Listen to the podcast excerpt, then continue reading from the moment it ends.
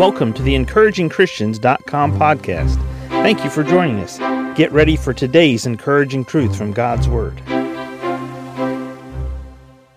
Many times in our modern day world, we don't tend to think of ourselves as interacting with the spirit realm like, well, the people of the Bible times, or when, when God addressed the nation of Israel in the Old Testament.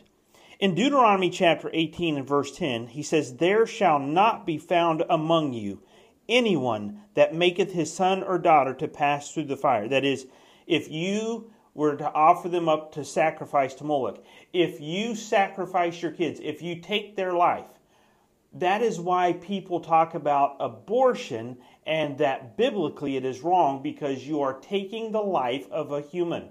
You are taking a little child's life and you don't give them the opportunity to make the decision.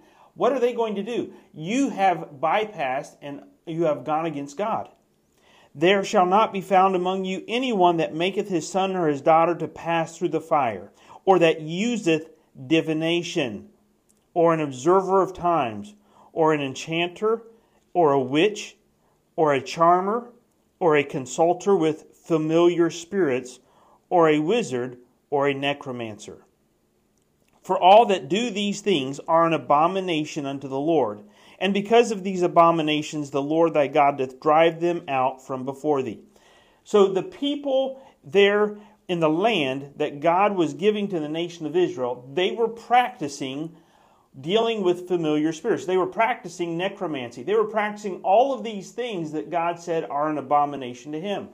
Well, when we talk about familiar spirits, do you know that Satan still operates with familiar spirits in people's lives today? He binds people with chains.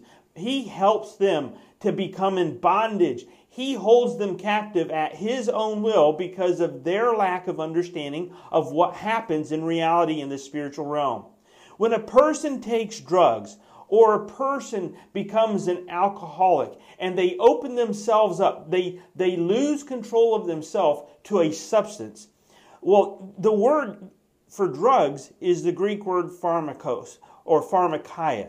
And when a person opens themselves up to the spirit realm for familiar spirits to have control over their mind and their thinking and to influence them, they're taking drugs, they're drinking alcohol, God says these things harm you. They harm you physically, but how do they hurt you in the spiritual realm? They open you up for familiar spirits. Familiar spirits are manifested in this life in modern day times through people who are mediums, people who are necromancers, people who are clairvoyant, people who are spiritists, people who are false prophets, passive mind dreaming.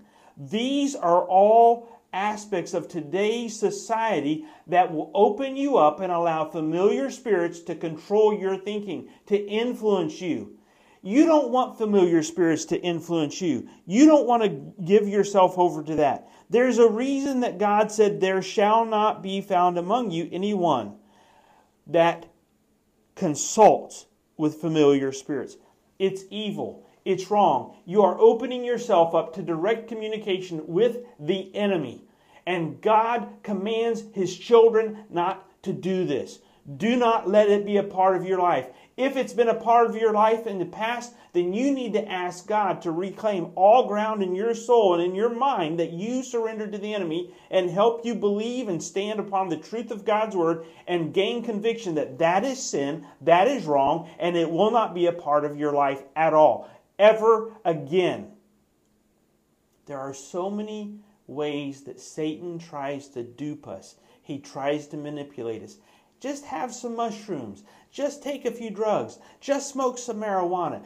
Just do these things. And before you know it, Satan has your mind influenced, and now you're in bondage to him. And your body is in bondage to a certain alcohol, to a drug, to a substance. And you have a problem with substance abuse. When you abuse your body and there's substance abuse, you will abuse people around you. And you don't want to abuse people around you. You want to be free from Satan's abuse. You want to be free from Satan's torment. And you do not want to open yourself up, or your spouse up, or your children up, or your grandchildren up, or any generation to a familiar spirit. You want to be free from that.